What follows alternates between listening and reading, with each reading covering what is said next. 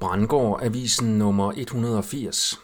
Nye afsløringer af Epsteins død og vaccinerne til de gamle.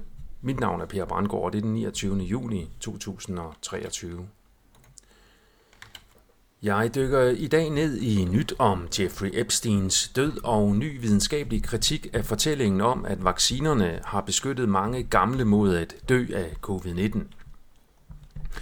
Jeffrey Epstein, der angiveligt blev fundet død på grund af selvmord i sin fængselscelle i New York den 10. august 2019, var formentlig en sionistisk agent, der producerede seksuelle afpresningsmaterialer for at kontrollere magtfulde mænd til at arbejde for Israel og kompagni.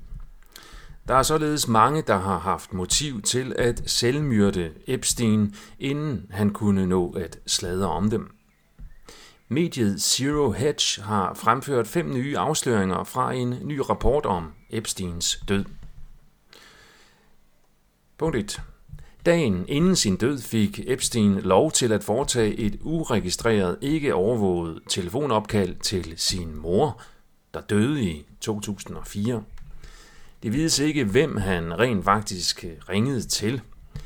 Det kan have været et lokalt nummer, der har viderestillet opkaldet. Punkt 2.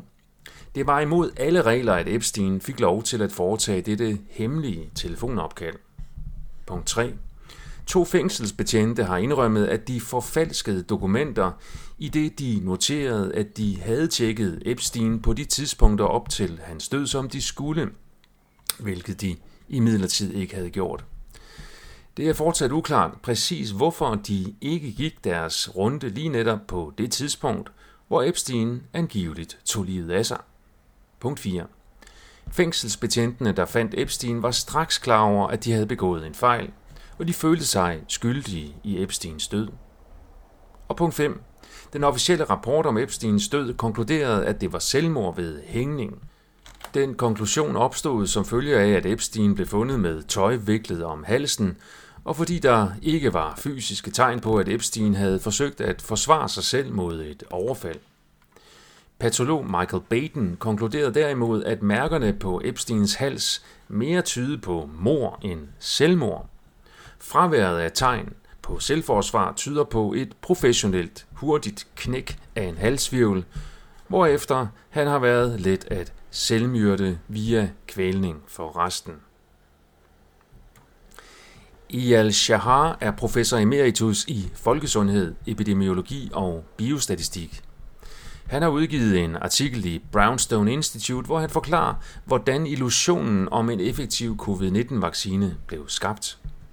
Den herskende fortælling, også i Danmark, blandt andet anført af professor Christine Stabel Binde, er, at vaccination af de skrøbelige og gamle mod covid-19 har haft en dramatisk gavnlig effekt på dødeligheden.